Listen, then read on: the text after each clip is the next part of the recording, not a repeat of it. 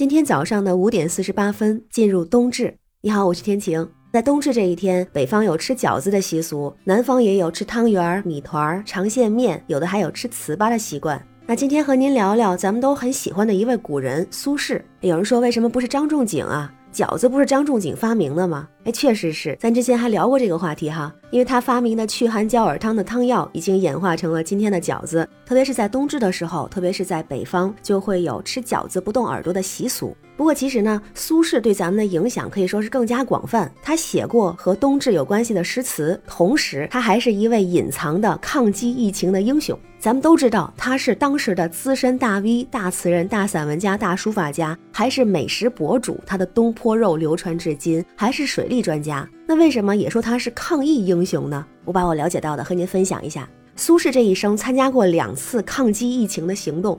第一次呢，他是在黄州撰写和传播了宋代版本的《莲花清瘟》，也就是《圣散子方》。这是在宋神宗元丰二年的时候，也就是公元一零七九年，苏轼因为著名的乌台诗案被捕入狱，最后被贬到黄州担任团练副使。他的那首《念奴娇·赤壁怀古》就是他在黄州的作品。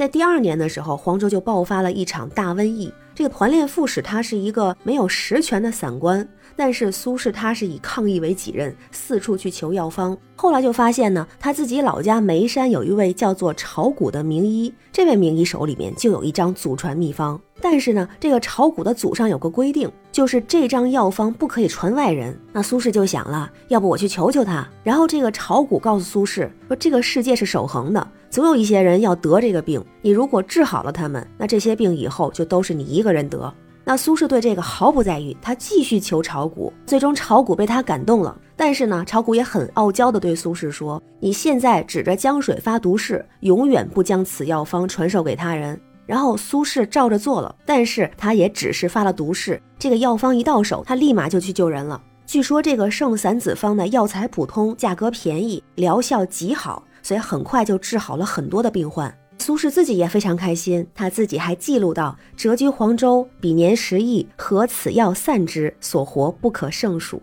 那后来这张方子又被苏轼传给了名医庞安，庞安又把这个方子收录在《伤寒总病论》里边，苏轼又专门撰文作序，通过文献的方式使这个方子流传下来。当然，据说给苏轼这张方子的炒股也没有跟苏轼绝交。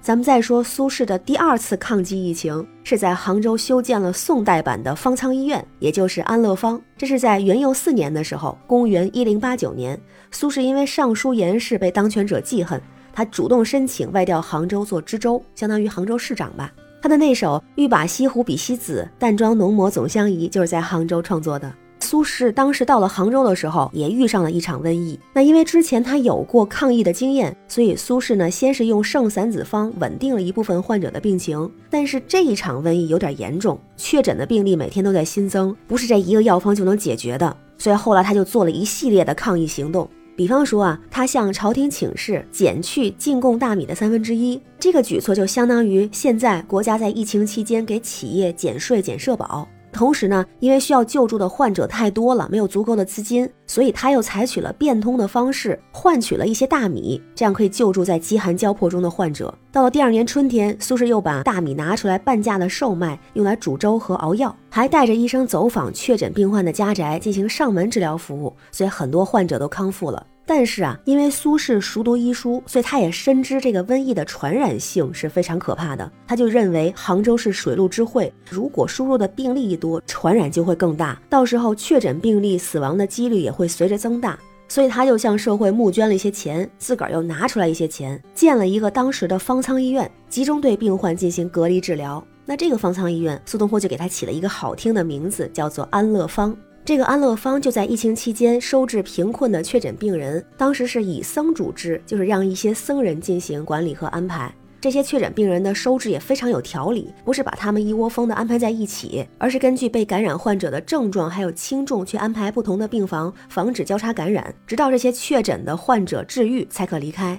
那您可能会问哈，什么人可以进这个安乐坊啊？被收治啊？答案是什么人都可以。只要是在境内发现被感染，都有资格进入安乐坊进行集中的收治。后来据说经过三年多的治疗，当时流行的那场瘟疫被控制住，朝廷就觉得苏东坡这个举措非常有成效，所以国家就多次采纳，并且把安乐坊更名为安济坊。那安乐坊成为安济坊之后，确诊病人享受的国家福利就更加丰富了，不仅有医护人员，还有厨师专门喂养被感染儿童的乳母，还有相当于咱们现在医院保洁员的使女等等。可见当时对疫情也是非常的重视。所以这两次疫情，苏轼是功不可没。他的抗疫事迹也应该和他的诗词、文章、美食一样流传千古。那最后呢，也分享苏轼的一首冬至诗。这首诗传达的精神也是我们现在非常需要的。这首诗叫做《冬至日独游吉祥寺》，井底微阳回未回，潇潇寒雨湿枯该。何人更似苏夫子？不是花时肯独来。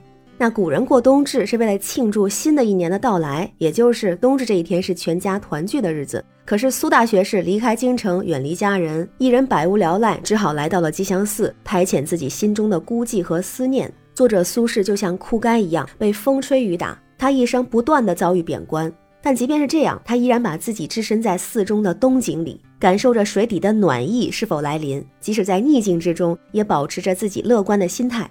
也希望在冬至这一天，苏轼的故事还有他的诗，也可以给您带来一些温暖。那这个冬至您会怎么过？也欢迎在评论区留言。